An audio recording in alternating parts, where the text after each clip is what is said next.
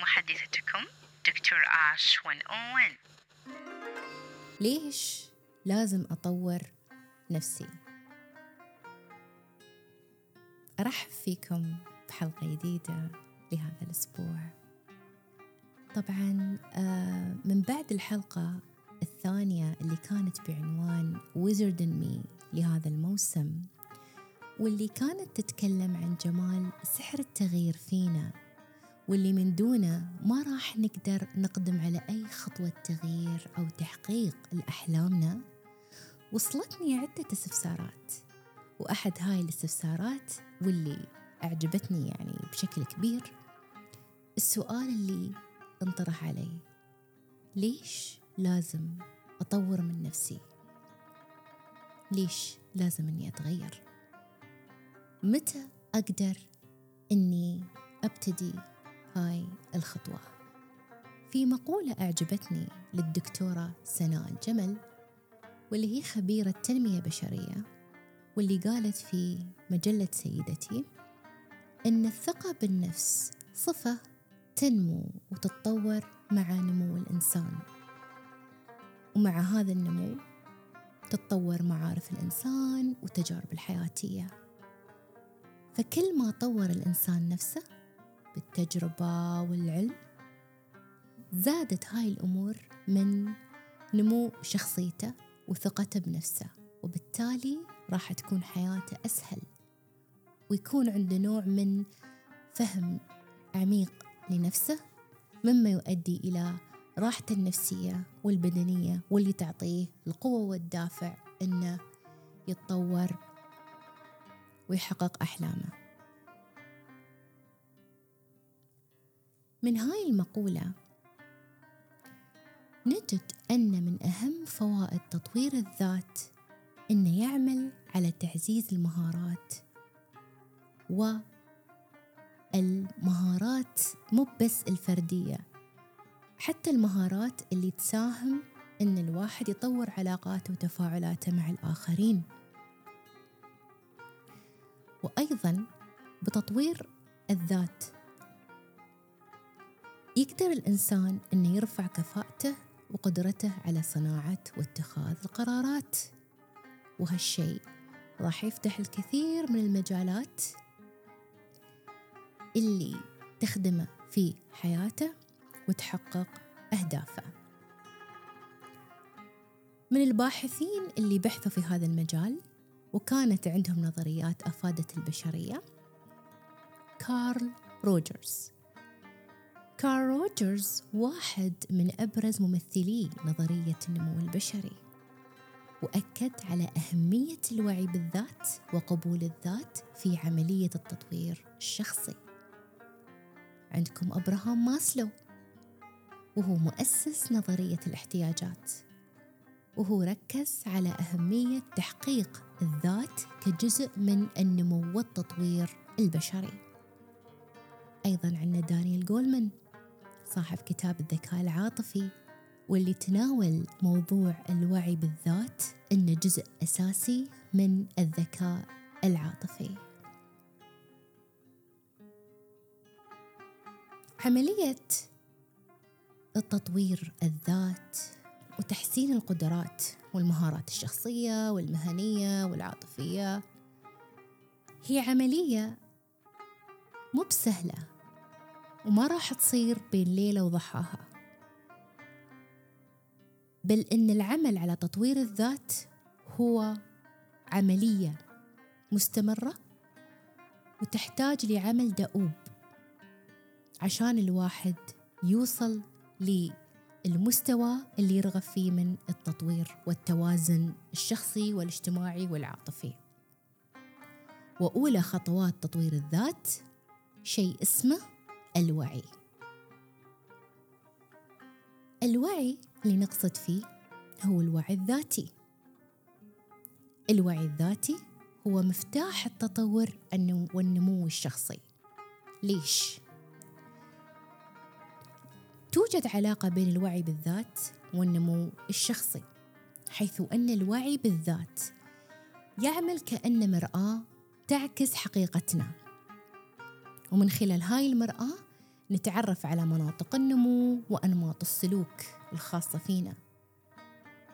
نقدر نقول أن الوعي الذاتي يكون أن الشخص يفهم ذاته ويعترف بجميع الأشياء اللي موجودة في ذاته.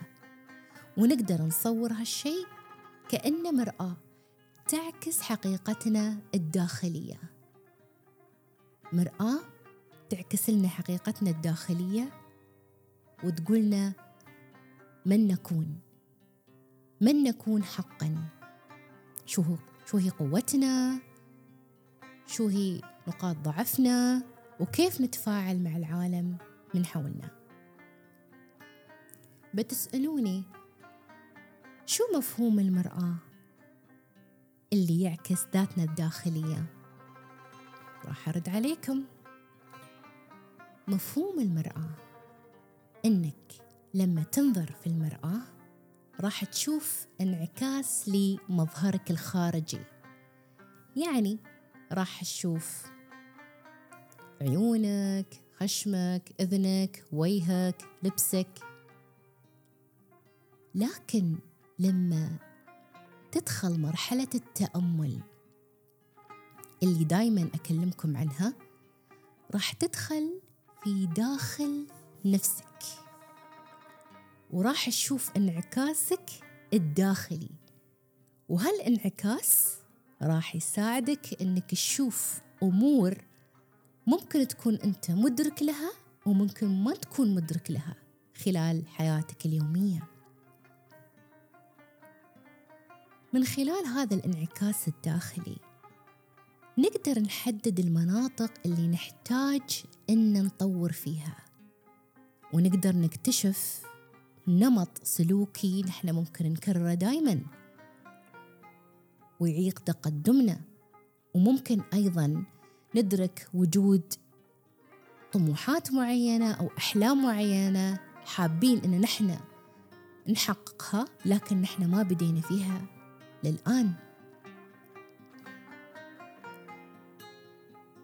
بمجرد إن نحن نحدد الأمور اللي حابين نغيرها أو نطورها أو نحققها؟ عن طريق هذا الانعكاس الداخلي راح نقدر نحط خطط واستراتيجيات عشان نحقق التغيير أو التطوير اللي نحن نرغب فيه. وبذلك يصبح الوعي بالذات هو أساس للنمو والتطوير الشخصي المستمر.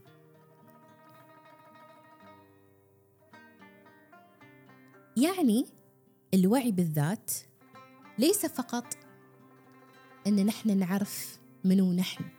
لا هو أداة نستخدمها عشان نطور من نفسنا. ومثل ما قال كارل يونغ المحلل النفسي المشهور من لا يعرف ولا يقبل نفسه لن يتمكن من التغيير والتطور. وهنا يأتي السؤال من أين أبدأ في رحلة الوعي هاي.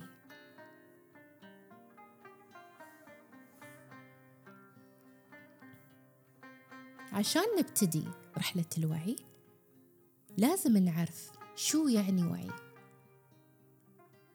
توجد عدة تعاريف للوعي. الوعي الذاتي هو التعرف على الذات. إنك تعرف ذاتك بطريقة أعمق وأوضح. وتكون مدرك لكامل مشاعرك وأفكارك وسلوكياتك. وتكون عندك القدرة على ملاحظة وفهم كل شيء يحدث في داخلك وكيف تتفاعل أفكارك ومشاعرك مع اللي حولك. هل الوعي أنواع؟ نعم توجد أنواع للوعي. أول نوع هو الوعي الداخلي. الوعي الداخلي يتعلق إن نعرف أو نتعرف على مشاعرنا وأفكارنا وقيمنا اللي نحن شايلينها. هي القدرة إن نحن نفهم الدوافع ونفهم العواطف اللي تقودنا. يعني بعطيكم مثال. لما يحاول شخص أن يثير غضبك أو إنه يستفزك. وأنت من عادتك إنك تتجاوب معاه بالغضب. لما يكون عندك وعي بأسباب ردة فعلك هاي اللي هي مثلا الغضب وعارف هذا الشعور وين موجود بداخلك وعارف متى بدأ معك بالتالي راح تفهم نفسك أكثر بحيث إذا تعرضت لنفس الموقف مرة ثانية راح تكون ردة فعلك جدا مختلفة وبالأغلب راح تكون موزونة وهادية لأنك ما راح تستفز مرة أخرى لأنك فاهم نفسك هل توجد أنواع للوعي؟ نعم توجد أنواع للوعي وهي كالتالي الوعي الداخلي الوعي الداخلي هذا النوع اللي يتعلق أن نحن نتعرف على مشاعرنا وأفكارنا والقيم اللي نحن نحملها. أي القدرة على فهم الدوافع والعواطف اللي تقودنا. يعني لما يحاول شخص أن يثير غضبك أو أن ينرفزك أنت في العادة تتجاوب معاه بالغضب مثلا.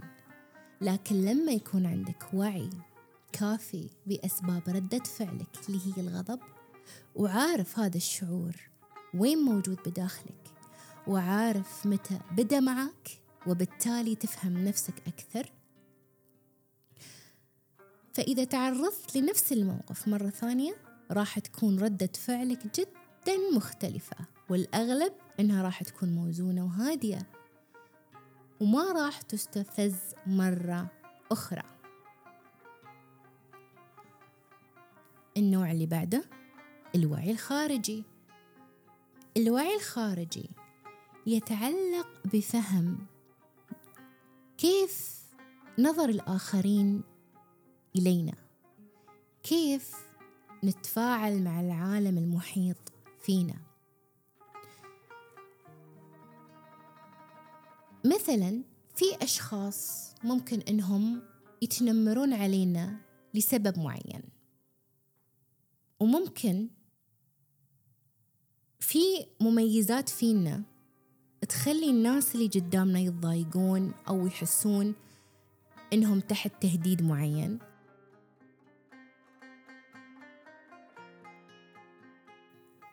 النوع اللي بعده هو الوعي الخارجي. والوعي الخارجي يتعلق بفهم كيفية نظر الآخرين إلينا وكيف نتفاعل مع العالم المحيط فينا. يعني إدراك الأثر اللي نحن نتركه في حياة الآخرين. مثلا في ناس ممكن إنهم يتنمرون علينا. في ناس عندهم مشكلة مثلا آه، معينة داخلية. تخلي عندهم سلوكيات تطلع منهم عشان إنهم يدمرون آه، ثقة الشخص بنفسه مثلا. نحن لازم نكون على وعي إن الناس اللي يتعاملون معانا بطريقة سيئة أكيد عندهم أسباب داخلية تخليهم إنهم يتصرفون بهاي التصرفات وهذا وعي خارجي. وعي بتصرفات الآخرين اللي حوالينا. فلما نفهم هاي الأمور راح تكون ردة فعلنا أقوى. يعني لما يحاول حد إنه يسيء السلوك معانا أو يتنمر علينا ما راح يأثر فينا لأن نحن واثقين في أنفسنا.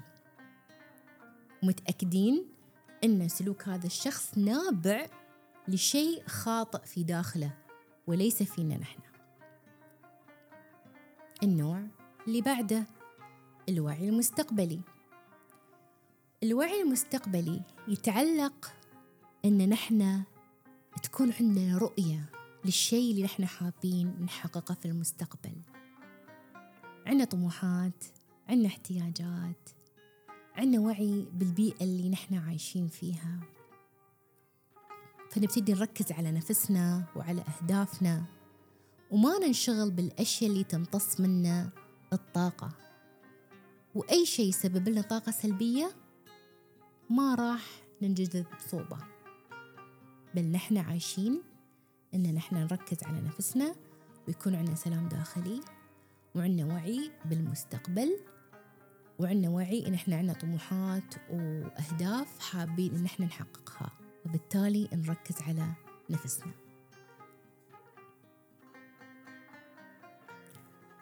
ليش مهم أن يكون عندنا وعي بالذات؟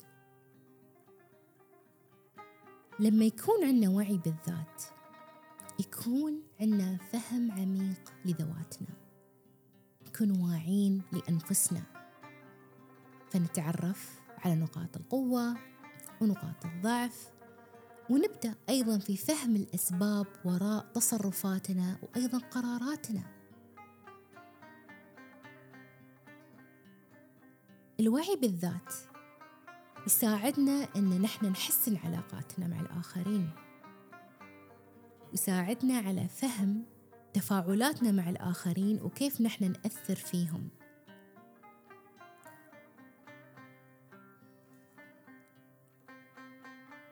الوعي بالذات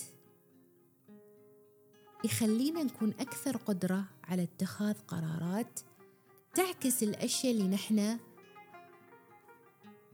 نؤمن فيها الأشياء اللي إحنا حابين نسويها معتقداتنا أفكارنا. فلما يكون عندنا وعي كافي راح نقدر نوصل للأهداف اللي نحن حابين نحققها. تمام. عرفنا شو أهمية الوعي بالذات. لكن هل توجد معيقات للوعي بالذات؟ بقولكم نعم. توجد معيقات للوعي بالذات. توجد معيقات كثيرة لكن راح أذكر لكم أهم هاي المعيقات. أول نقطة هي الدفاع أو الدفاعات النفسية مثل ما يسمونها. الدفاعات النفسية اللي هي استراتيجيات تستخدمها النفس عشان تتعامل مع أي توترات أو تهديدات خارجية واللي تسمى بالتخريب الذاتي أو التدمير الذاتي أو السلف سابوتاج هاي الدفاعات كيف تشتغل؟ إنه يكون في موقف معين أو حقيقة معينة فتبتدي الدفاعات النفسية في الشخص إنها تشتغل. تبتدي هاي الدفاعات إن تخلي الشخص إنه ينكر الحقيقة هاي أو إن يشوه هاي الحقيقة على نفسه عشان يحافظ على استقراره النفسي. يعني مثلا شخص عنده إدمان معين على أدوية معينة أو عادات سيئة أو سلوك سيء فيكون عنده إنكار إنه لما هو مدمن على هاي الأشياء هو ما راح يأذي حد. أو إنه يونس نفسه. أو إنه ما علم حد هذا الشيء. لكن في عنده تطمينات. تطمينات هالأشياء الطمنة. وبالتالي يقتنع إن اللي يسويه مو بغلط وما راح يضر حد. وبالتالي أصلا هو راح يضر نفسه بنفسه. بس الدفاعات النفسية اللي عنده خلته يشوه الحقائق هاي عن نفسه. النقطة اللي بعدها التأثيرات الثقافية والاجتماعية. في بعض الثقافات يتم تشجيع الأفراد إنهم يفكرون بطريقة معينة أو إنهم يتبعون قيم محددة بدون ما إنهم يتساءلون أو يفكرون. مثلا إذا بضرب لكم مثال مثلا بعض الآباء بعض الآباء أو المعلمين مثلا يقررون قرار معين بدون شرح للأسباب. فالطفل تعلم أنه أنا أسمع الكلام وأتبع هذا الأمر لكن ما راح أسأل مو بلازم أسأل. فيكون عنده نوع من الانصياع. فلما يكبرون أو يوصلون لسن معين ويكونون في مواقف معينة راح يخلق عندهم نوع من الانصياع. وما راح يناقشون أي أمر يصير عندهم لأنه صار عندهم تعود من مرحلة مبكرة أنهم ينصاعون للأوامر من دون أنهم يتناقشون أو يسألون. النقطة اللي بعدها الخوف من المواجهة.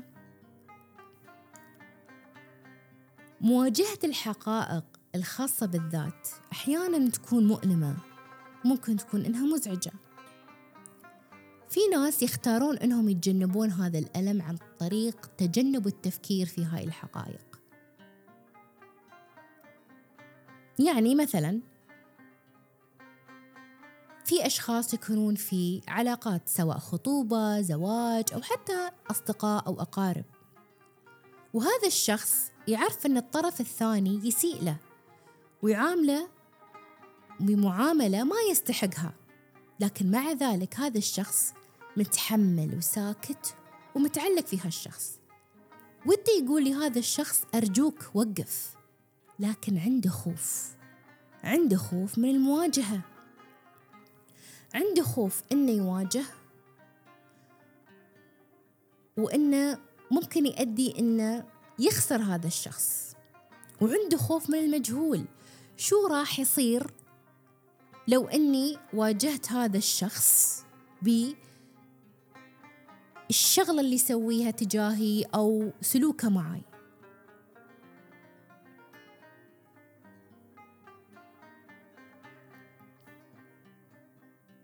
وبالتالي الخوف من المواجهة معيق من معيقات تطور الذات.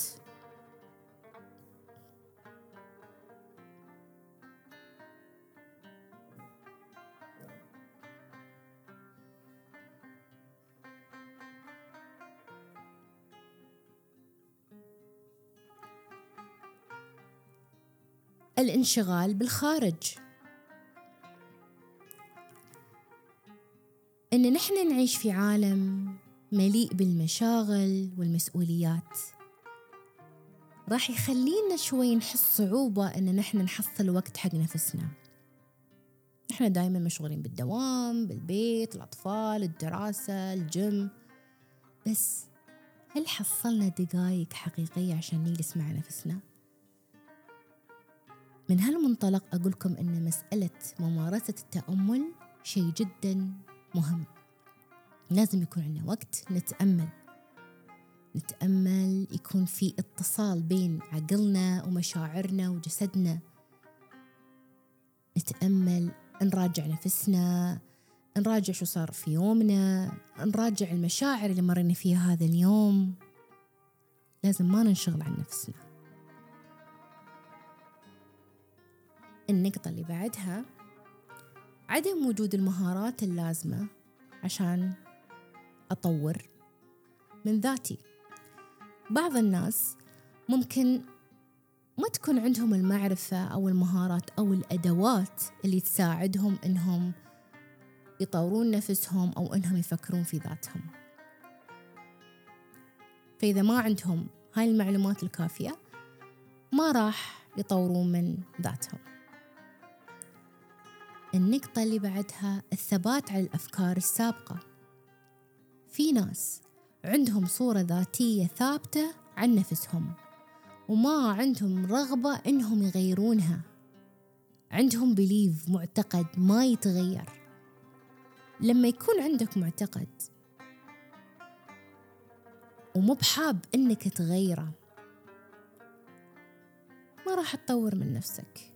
وصعب أنك تقبل حتى بفكرة التغيير. وهالشيء طبعا أكيد يعتبر معيق أنك تطور من ذاتك.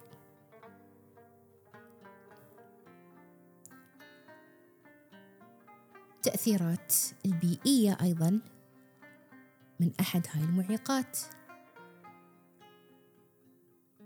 وجودك بين ناس ما يشجعونك أنك تتطور أو أنك تتعمق في نفسك.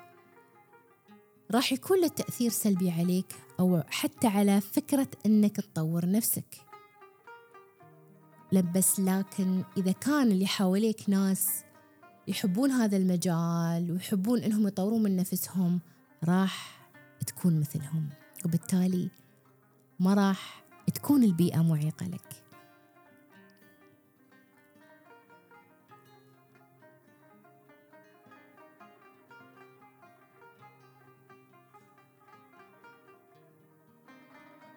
كيف أبدأ رحلة الوعي؟ رحلة الوعي بالذات أو التعمق تتطلب شغلتين الالتزام والصدق مع النفس. لازم تكون في مصارحة للنفس. إني أنا أبغي أتغير. إني أنا أبغي أطور من نفسي إني أنا أبغي أفهم نفسي.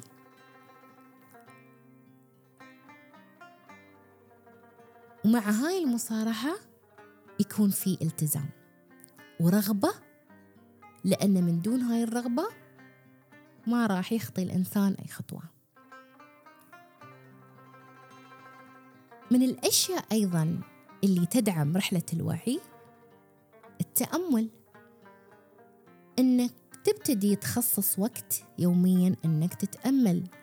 ممكن هذا يكون عبر التأمل التقليدي أو إنك تقضي وقت بالصمت وفقط تركز على أفكارك ومشاعرك. طريقة ثانية أيضا هي كتابة المذكرات. الجورنالينج. الكتابة تساعد إنك تفهم مشاعرك. لما يكون عندي جورنال وأكتب كل يوم موقف صار وشو المشاعر اللي صارت وأحلل هذا الموقف مع الأيام راح أتعلم شو المفروض إني أنا أسوي في هذا الموقف. أو شو الشغلة اللي لو غيرتها ما راح يصير الموقف بهاي الطريقة وبالتالي لو صار نفس الموقف في المستقبل ما راح أكون بنفس المشاعر وما راح تكون نفس النتيجة السابقة للموقف الأول. طريقة أخرى تدعم رحلة الوعي أنك تطرح الأسئلة. لما تسأل نفسك أنا ليش سويت هالشغلة؟ شو كانت نيتي؟ هل هاي الشغلة أسعدتني؟ هل هاي الشغلة ما أسعدتني؟ لما تبتدي تسأل هاي الأسئلة على نفسك راح تعرف نفسك أكثر وراح تعرف أيضا الدوافع خاصة إذا طريقة سؤالك لنفسك كانت بصوت عالي تسمع نفسك أيضا التعليم المستمر من الطرق اللي تدعم رحلة الوعي أنك تقرأ كتب تطوير الذات إنك آه، تدخل ورش الخاصة بتطوير الذات تشوف فيديوهات عن تطوير الذات ها كله يعتبر من ضمن التعليم المستمر.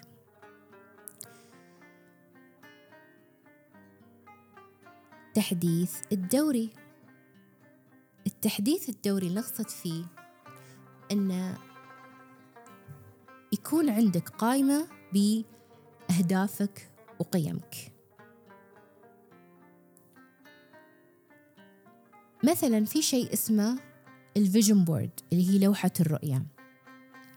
ال vision board أو لوحة الرؤية هي أداة تستخدم عشان يوضح الواحد الأهداف اللي حاب إنه يحققها في حياته. وهي طريقة سهلة ممكن أي حد إنه يسويها. ممكن تسوونها مثلا على slide في PowerPoint ممكن تحطونها wallpaper في your desktop ولا in your mobiles بسيطة. تاخذون slide أو حتى Word document أي شيء أنتم حابينه أو حتى ممكن لوحة لوحة board تاخذونها من المكتبة وتلصقون عليها صور. شو هاي الصور؟ هاي الصور تكون عبارة عن الأشياء اللي أنتم حابين تسوونها أو أشياء تحفزكم للشيء. يعني مثلا أنا شخصيا عندي my vision board ال vision board مالتي مثلا فيها المايك مال بودكاست فيها مثلا مكتب ال coaching فيها مثلا آه، شهادة ال PhD فيها مثلا آه، صورة طيارة مثلا حب السفر مثلا فيها فيها أشياء ترمز لأهدافي أو الأشياء اللي أنا أحبها والأشياء اللي أنا تسعدني. وطبعا هي مختلفة من شخص لشخص. مجرد أنك تحطها في ال desktop in your laptop in your mobile حتى لو تحطها مثلا في على حائط مثلا المهم إن هاي ال vision board توضع في مكان وإنك دائما تشوفها. فهاي الرؤية إنك تشاهد هالشيء راح يأثر على فكرك وأيضا على مشاعرك وراح يخلي الشخص إنه يقوم بالسلوكيات اللازمة إنه يحقق هاي الأشياء بدون ما يحس.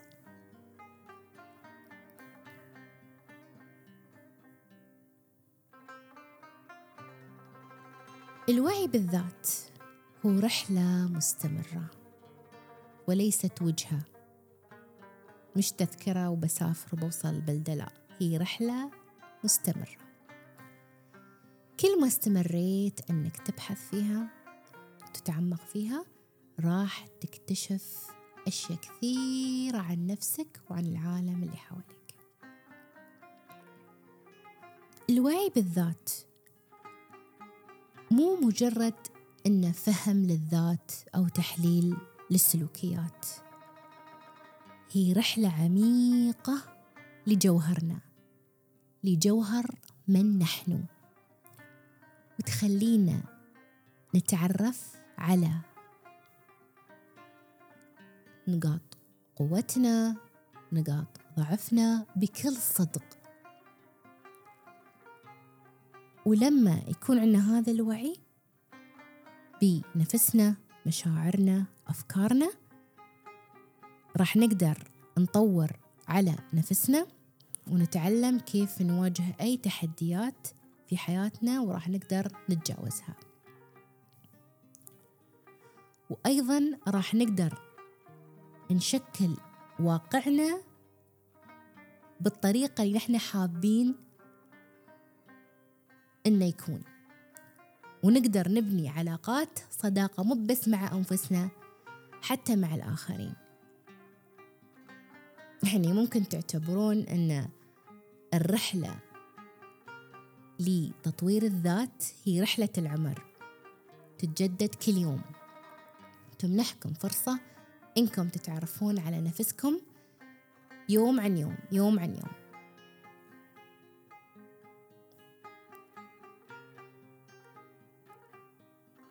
أنهي بودكاست اليوم؟ إني أتمنى لكم يوم سعيد وأتمنى إنكم فهمتوا أكثر عن موضوع تطوير الذات وليش لازم تطورون من نفسكم وتكونون على وعي أكثر بذواتكم. لكن أنا عندي سؤال قبل ما أنهي هاي الحلقة. أنا كلمتكم عن الوعي بالذات وانتوا عرفتوا شو يعني الوعي بالذات. اللي هو عن طريقة أنتوا راح يكون عندكم فهم كامل عن أنفسكم.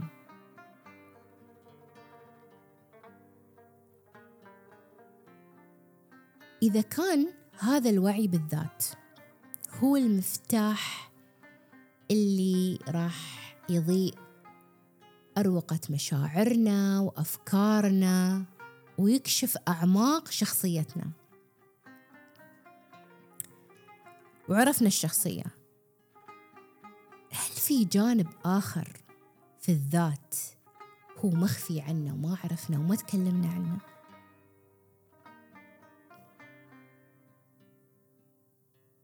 جانب مظلم غامض. تعرفون شو هالجانب؟ هذا الجانب يسمونه الظل. هي اسمه الظل. عشان شي تابعوني في الحلقة القادمة عشان نتعرف على مفهوم الظل. واللي يعرف أن البعد المظلم من ذواتنا أو شخصياتنا. خفتوا شوي؟ الموضوع ترى بسيط. لكن يحتاج وعي مو بس بالبعد الجيد اللي فينا لا. حتى البعد الغير جيد أو المظلم أو الغامض فينا. دمتم سعيدين؟ مع محبتي لكم تحياتي.